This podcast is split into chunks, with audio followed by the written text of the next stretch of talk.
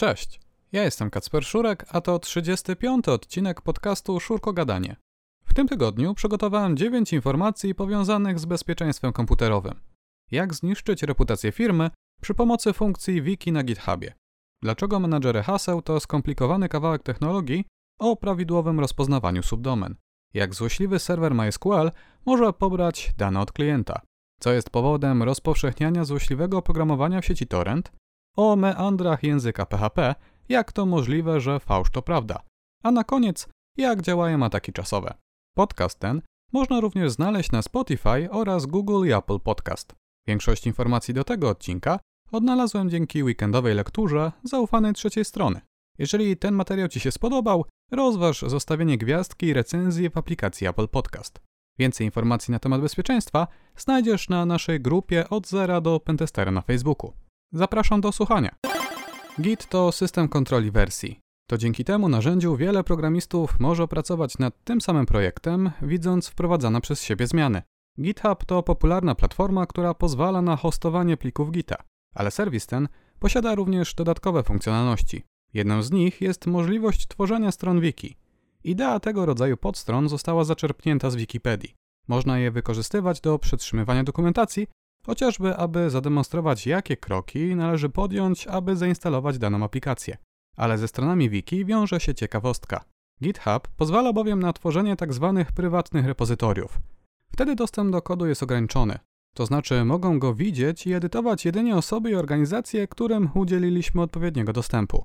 Ale czasami zdarza się, że po pewnym czasie chcemy wypuścić nasz projekt w świat.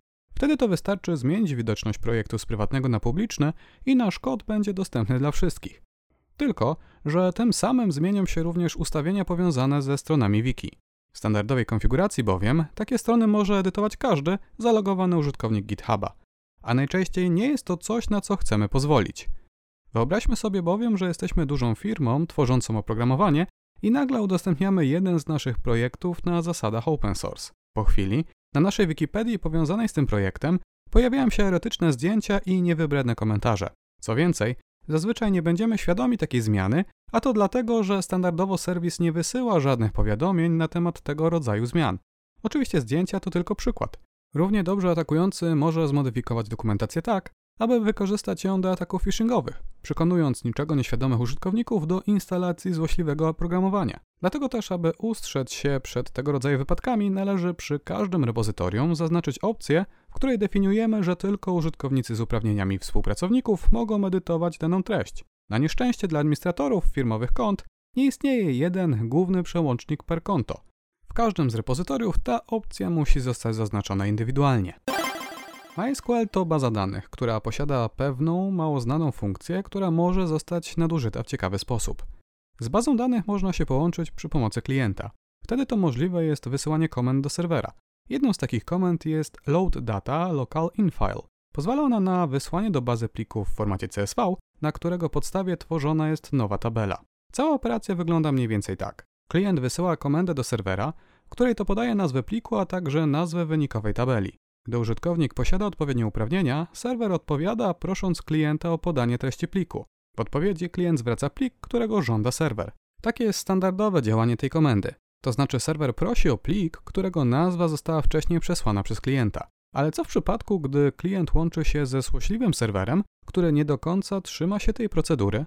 Serwer może wtedy poprosić o dowolny plik, niekoniecznie ten wcześniej podany przez użytkownika. A co najciekawsze, klient mu ten plik zwróci, o ile oczywiście takowy obiekt istnieje w danym systemie.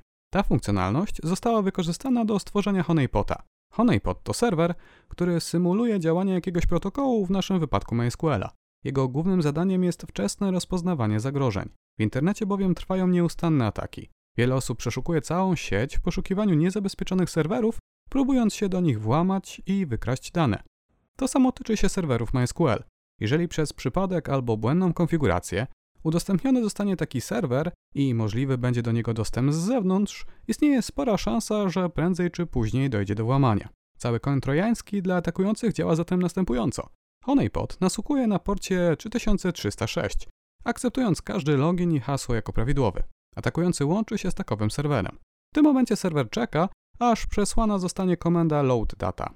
Wtedy to podmienia nazwę pliku na etc shadow czyli plik, w którym znajdują się hasła użytkowników.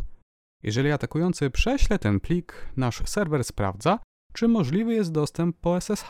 W przypadku twierdzącej odpowiedzi przystępujemy do łamania haseł przy pomocy ataku słownikowego. Jeżeli ustawione hasło było słabe, możliwe jest zalogowanie się na serwer atakującego. Tak to atakujący staje się ofiarą, a to wszystko przy pomocy mało znanej funkcjonalności.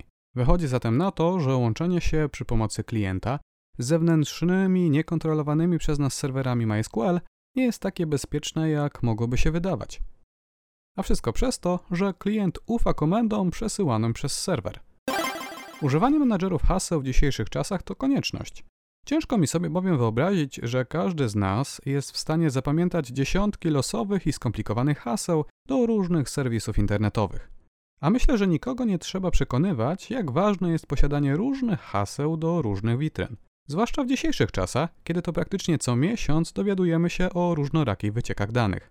Ale stworzenie nowego menadżera haseł nie jest takie proste, pomimo iż idea wydaje się być nieskomplikowana. Na każdym kroku bowiem na programistów czekają różne niespodzianki. Weźmy chociażby funkcjonalność autouzupełniania. To dzięki niej, wchodząc na konkretną stronę, pole z loginem i hasłem jest automatycznie wypełniane przez menadżer. Dzięki temu nie musimy ręcznie kopiować i wklejać hasła, a wystarczy jedynie kliknąć w guzik zaloguj. Jest to bardzo fajne rozwiązanie z punktu użyteczności, ale co z bezpieczeństwem? Jak bowiem taka funkcja działa pod spodem? Narzędzie musi pobrać adres strony, na której jest obecnie użytkownik, a następnie porównać je z listą witry zapisanych w swojej bazie. Jeżeli znajdzie trafienie, musi następnie przeprocesować kod HTML w poszukiwaniu odpowiedniego pola, a następnie wypełnić go zapisanymi danymi. Tylko, że porównywanie domen to nie jest taka prosta sprawa. Musimy tutaj bowiem wziąć pod uwagę subdomeny. Czy bowiem witryna a google.com to to samo co b google.com? Sprawa robi się tym bardziej skomplikowana, jeżeli weźmiemy pod uwagę serwisy umożliwiające swoim klientom korzystanie z tej samej domeny. Wyobraźmy sobie bowiem platformę sprzedażową, w której każdy z nas może utworzyć nowy sklep. Jest on momentalnie widoczny pod adresem naszsklep.strona ze sklepami.lokal. Jak taką domenę będzie traktował nasz menadżer? Czy wypełni nasz login i hasło tylko na subdomenie nasz sklep, a może także na każdej innej w obrębie strona ze sklepami lokal? W tym drugim wypadku jest to niebezpieczne, ponieważ w taki sposób może dojść do wycieku danych. Wystarczy bowiem, że atakujący założy sklep pod nazwą atakujący.strona ze sklepami.lokal, a następnie prześle nam link do takowego sklepu. Jeżeli menadżer haseł nieodpowiednio obsługuje subdomeny i traktuje wszystkie jako takie same, automatycznie uzupełni nasz login i hasło w polu kontrolowanym przez witrynę atakującego. W momencie pojawienia się hasła w polu tekstowym, atakujący przy pomocy kawałka kodu JavaScript może wysłać te dane na swój serwer. I to wszystko bez naszej interakcji. Dlatego też, jeżeli jesteś właśnie w trakcie tworzenia własnego rozwiązania do przechowywania haseł, możecie zainteresować projekt Public Suffix. Zawiera on listę wszystkich sufiksów, czyli domen, które pozwalają na rejestrację subdomen. Rozpatrując to na przykładzie, w Polsce możemy kupić domenę w obrębie domeny regionalnej. Chociażby nasza nazwa.kraków.pl czy też nasza nazwa.warszawa.pl. Lista ta może pozwalać na lepsze zarządzanie subdomenami. Czy zatem warto korzystać z autozupełniania? Co o tym sądzicie? Dajcie znać w komentarzach. Autor Notepad opublikował niedawno oświadczenie, w którym zapowiedział, że nowe wersje tego popularnego edytora tekstu nie będą podpisywane przy pomocy mechanizmu Authenticode. Co to oznacza dla normalnych użytkowników Windowsa? W tej platformie każdy plik wykonywalny, czyli plik z rozszerzeniem exe, może być przez twórcę podpisany odpowiednim certyfikatem. Certyfikat taki wydają odpowiednie instytucje za odpowiednią opłatą. One to mają za zadanie odpowiednio sprawdzić naszą tożsamość, upewniając się, że my to my, czyli czy posiadamy prawa do nazwy, którą chcielibyśmy podpisywać pliki. Chodzi bowiem o to, aby uniknąć sytuacji, w której losowa osoba mogłaby podpisywać pliki przykład jako Microsoft. Autor uzasadnia swoją decyzję tym, iż certyfikaty są względnie drogie.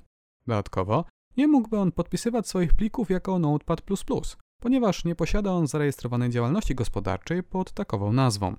Firmy certyfikacyjne zatem nie są w stanie zweryfikować, czy dany podmiot posiada uprawnienia do posługiwania się taką nazwą. Dla użytkowników końcowych oznacza to żółte okienko z informacją, czy chcesz zezwolić tej aplikacji pochodzącej od nieznanego wydawcy na wprowadzenie zmian na tym urządzeniu. Jak zatem sprawdzić, czy pobrany przez nas instalator jest prawdziwym instalatorem Notepad++?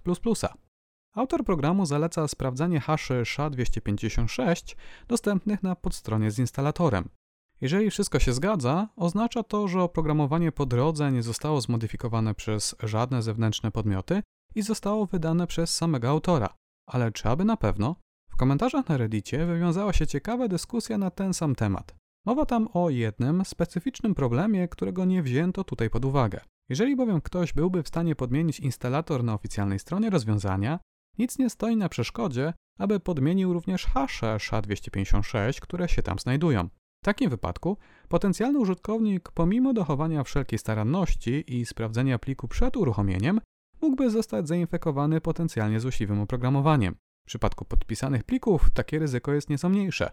Dlaczego?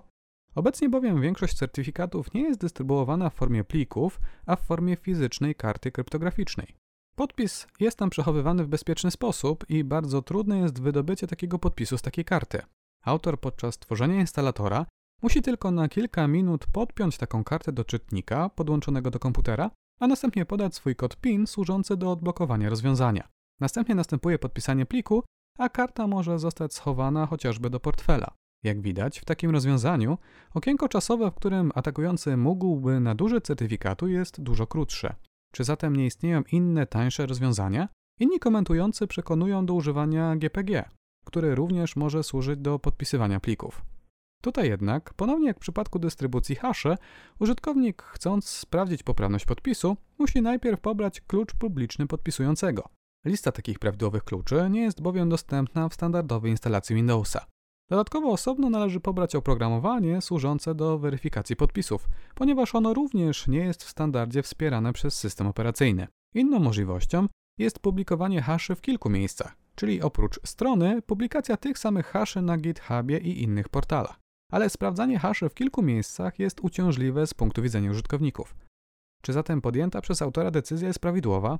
Czy na świecie nie znalazła się żadna firma, która byłaby w stanie zafundować autorowi taki certyfikat za darmo? Wszak Notepad jest używany przez spore grono użytkowników. Co o tym sądzicie? Dajcie znać w komentarzach. Dla twórców złośliwego programowania samo stworzenie narzędzia to dopiero połowa sukcesu. Należy je jeszcze odpowiednio rozdystrybuować, czyli sprawić, aby pojawiło się na komputerze użytkowników. Oczywiście można wykorzystywać różnego rodzaju podatności i błędy w przeglądarkach i systemach operacyjnych. Ale takie ataki nie są zbyt częste. Znacznie prostsze i bardziej efektywne jest przekonanie użytkownika do uruchomienia danego pliku. Ale jak przekonać kogoś do wykonania takiej akcji? Wszystko zależy od grupy docelowej. Może istnieje grono osób, które często uruchamia pobrane z internetu pliki wykonywalne, o kim mowa? O osobach, które ściągają nielegalne wersje programów i gier. Takie to osoby przeszukują różne fora i witryny w poszukiwaniu danych, które je interesują. Można do tego celu używać również protokołu torrent, czyli metody dystrybucji plików, w której to nie ściąga się danych z jednego głównego serwera, ale od różnych osób, które akurat posiadają dany zasób. Aby rozpocząć przygodę z tym formatem, należy posiadać plik torrent, w którym to zdefiniowane są niezbędne informacje, takie jak zawartość archiwum czy też sumy kontrolne plików. Istnieje wiele stron, które udostępniają takie pliki. Istnieją one na pograniczu prawa. Wszak same metadane to nie dane chronione prawami autorskimi, a sama treść nie jest przechowywana na tych witrynach, ale przez samych użytkowników.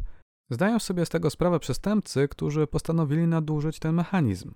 Na stronach trackerów udostępniają pliki podszywające się pod popularne oprogramowanie i filmy. Po ściągnięciu takiego materiału i jego uruchomieniu, użytkownik proszony jest o podanie loginu i hasła do serwisu. W ten sposób twórcy malware'u mogą rozpowszechniać swoje oprogramowanie dalej, korzystając z czyjegoś konta. Dla większości użytkowników bowiem konta, które zostały założone kilka dni temu, nie są zbyt wiarygodne. Co innego jednak, gdy materiał opublikuje osoba z wieloletnim stażem. Ale to nie wszystko. Następnie taki złośliwy plik uruchamia tzw. Tak clicker. Jest to program, którego głównym celem jest symulowanie kliknięcia w różne elementy na ekranie użytkownika. Ale po co ktoś chciałby stosować takie oprogramowanie? Odpowiedź jest prosta dla pieniędzy. Dalej bowiem na komputerze ofiary instalowane są różnego rodzaju downloadery oferowane przez programy partnerskie. Schemat działania tego rodzaju firm jest prosty. Załóżmy, że jesteś twórcą jakiegoś programu. Masz sporo pieniędzy i chciałbyś go wypromować wśród nowych użytkowników. Kontaktujesz się więc z siecią reklamową w celu zawiązania umowy. Tato sieć gwarantuje Ci nowe instalacje Twojego programu, a w zamian Ty będziesz płacił za każdą taką instalację odpowiednią sumę pieniędzy. Potem ta sieć reklamowa nawiązuje współpracę z innymi twórcami popularnych, darmowych programów. Oni to w swoich instalatorach dodają odpowiedni kod. Dzięki temu, podczas instalowania darmowego oprogramowania, oprócz niego, użytkownik końcowy otrzymuje propozycję instalacji dodatkowych narzędzi. Jeżeli się na nie zgodzi, twórca otrzymuje za każdą taką instalację dodatkowe pieniądze. Tylko, że w tym schemacie użytkownik musi wyrazić zgodę na taką instalację. Zazwyczaj polega ona na kliknięciu w przycisk zezwalam, instaluj czy też dalej. I to właśnie po to przestępcy najpierw uruchamiają swojego klikera. On to monitoruje wszystkie nowo tworzone okna i klika w odpowiednie ekrany tak, aby oprogramowanie zostało zainstalowane na komputerze użytkownika bez jego zgody. W taki oto sposób przestępcy zarabiają na osobach, które ściągają i uruchamiają nie do końca legalne rzeczy z internetu. Facebook nie tak dawno załatał błąd, który pozwalał na sprawdzenie, czy naszą stronę internetową odwiedziła konkretna osoba, która jest obecnie zalogowana do Facebooka. Na pozór tego rodzaju podatności to nic złego. Wszak sam Facebook wie, że my, będąc na niego zalogowanymi, odwiedziliśmy daną witrynę. Używa potem tego rodzaju informacji do wyświetlania targetowanych reklam. Tylko, że tym razem to twórca witryny uzyskiwał tego rodzaju informacje. Może ten przypadek nie jest spektakularny, ale przychodzi mi tutaj do głowy inny, podobny. Tyczył się on serwisu LinkedIn, czyli narzędzia używanego głównie przez rekruterów i osoby szukające pracy. Jest to więc taki Facebook dla pracowników. Każdy użytkownik może opisać swoje życie zawodowe, umiejętności i projekty. Równocześnie firmy szukające pracowników mogą się do nas zgłosić z propozycją pracy. Jedną z dodatkowych płaty funkcjonalności jest opcja pozwalająca na sprawdzenie, kto odwiedził nasz profil. Widzimy wtedy, które firmy i konkretne osoby wchodziły na nasz profil. Wiemy, czy może ktoś jest zainteresowany naszą pracą i poczynaniami. Ogółem tego rodzaju dane są w szczególnych przypadkach bardzo wartościowe. Ktoś jednak postanowił nadużyć ten mechanizm. W jaki sposób? Na swojej stronie internetowej umieścił niewidoczny gołym okiem piksel, który to miał wyświetlać stronę LinkedIna. Na pierwszy rzut oka wydaje się to bezsensowne. Po co ktoś miałby wyświetlać stronę, która nie będzie dla nikogo widoczna? Wszak piksel 1 na 1 to zdecydowanie za mało, aby coś dojrzeć. Ale nie o to chodziło w całym tym mechanizmie.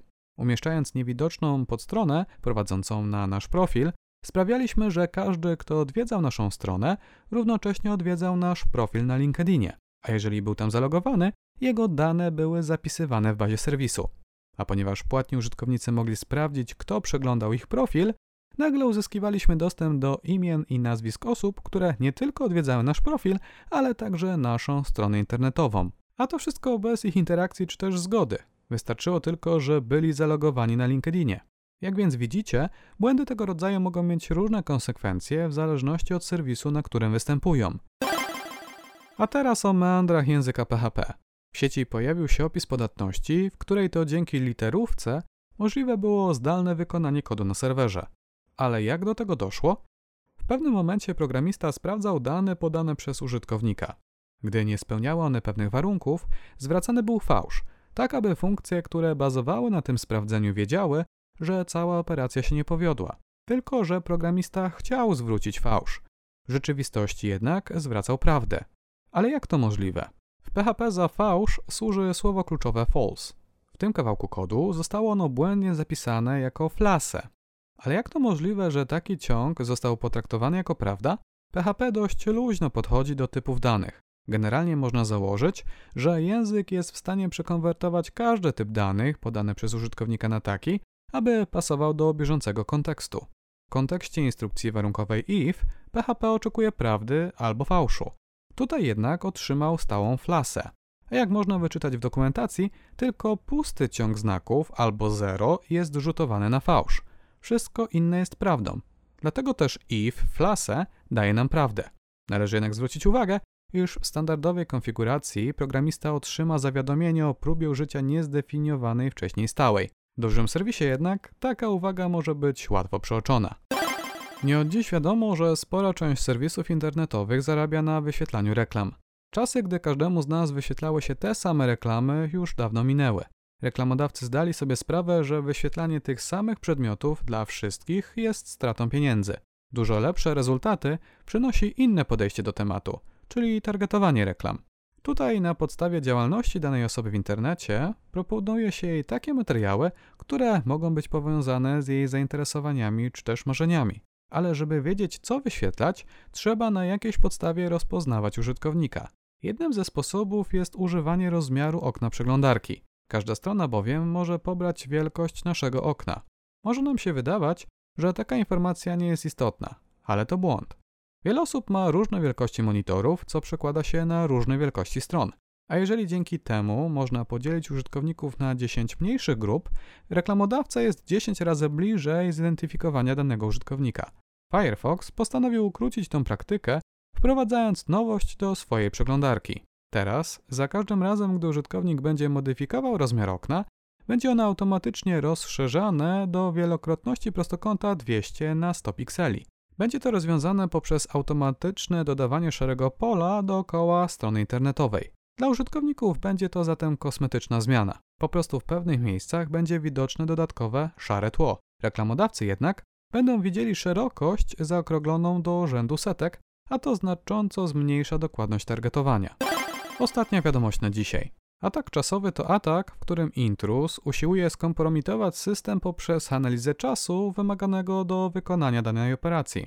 Dzięki pomiarom czasu wymaganego do odpowiedzi na poszczególne zapytanie możliwy jest przeciek informacji z systemu. Na początku może się to wydawać jako coś trudnego i nierealnego do przeprowadzenia w rzeczywistości. Dlatego spróbujmy to rozpatrzyć na przykładzie. Załóżmy, że posiadamy stronę, która pozwala na wyszukiwanie artykułów na podstawie ich tytułu. Dodatkowo, artykuł może być publiczny, a także ukryty. Wtedy nie jest widoczny dla wszystkich użytkowników, a tylko dla jego twórcy. W wyszukiwarce oprócz liter możliwe jest wykorzystanie pytajnika, który oznacza dowolną jedną literę. Na początku należy zdefiniować przedziały ufności. Najpierw 100 razy wykonujemy zapytanie, treści podając fragment tytułu ukrytego postu i notujemy jego czas odpowiedzi. Następnie powtarzamy czynność, tym razem używając wyrazu, który nie istnieje w naszej bazie. Dla uproszczenia zakładam tu tylko, że baza zawiera tylko jeden rekord. Po przepuszczeniu tych czasów przez odpowiedni algorytm powinniśmy otrzymać przedziały czasowe. One to definiują z odpowiednim prawdopodobieństwem, bazując na czasie odpowiedzi serwera, czy post o podanym tytule istnieje w bazie danych. Jeżeli czasy są bardzo zbliżone, najprawdopodobniej dana strona nie jest podatna na tego rodzaju atak, albo też okoliczności i warunki zewnętrzne nie pozwalają na jego przeprowadzenie. Każde bowiem odchylenie od normy, chociażby wydłużony ping, może podważyć bieżące rezultaty. Jeżeli jednak widoczna jest różnica w czasie odpowiedzi, można przystąpić do dalszej analizy, tym razem próbując odgadnąć tytuł nieznanej nam wiadomości. Najpierw rozpoczynamy od wyznaczenia długości takiego tytułu. Jak się do tego zabrać? Używając pytajników. Każdy pytajnik to jedna litera. Powtarzamy więc procedurę obliczania czasu żądania, za każdym razem dodając dodatkowy pytajnik. Jeżeli mamy szczęście, w pewnym momencie zauważymy różnicę w czasie odpowiedzi. W taki sposób odgadliśmy długość tytułu. Teraz pora na sprawdzenie każdej litery po kolei. Zamieniamy więc pierwszy pytajnik na literę A, potem na B, C i tak dalej. I znowu, w pewnym momencie powinniśmy zauważyć różnicę w odpowiedzi. Przez to wiemy, że najprawdopodobniej na tym polu obecna jest właśnie ta litera. Kontynuujemy więc nasze poszukiwanie, zmieniając kolejny pytajnik w kolejności ponownie na litery A, B i C. Oczywiście opisuję tu bardzo uproszczony przypadek, gdy w bazie istnieje tylko jeden rekord. Więcej informacji na ten temat można znaleźć we wpisie autora publikacji. Ja chciałem tu tylko przedstawić podstawy tego rodzaju ataku. I to już wszystko w tym odcinku. Zapraszam do komentowania i subskrypcji kanału Kacper Szurek na YouTube. A my widzimy się już za tydzień. Cześć!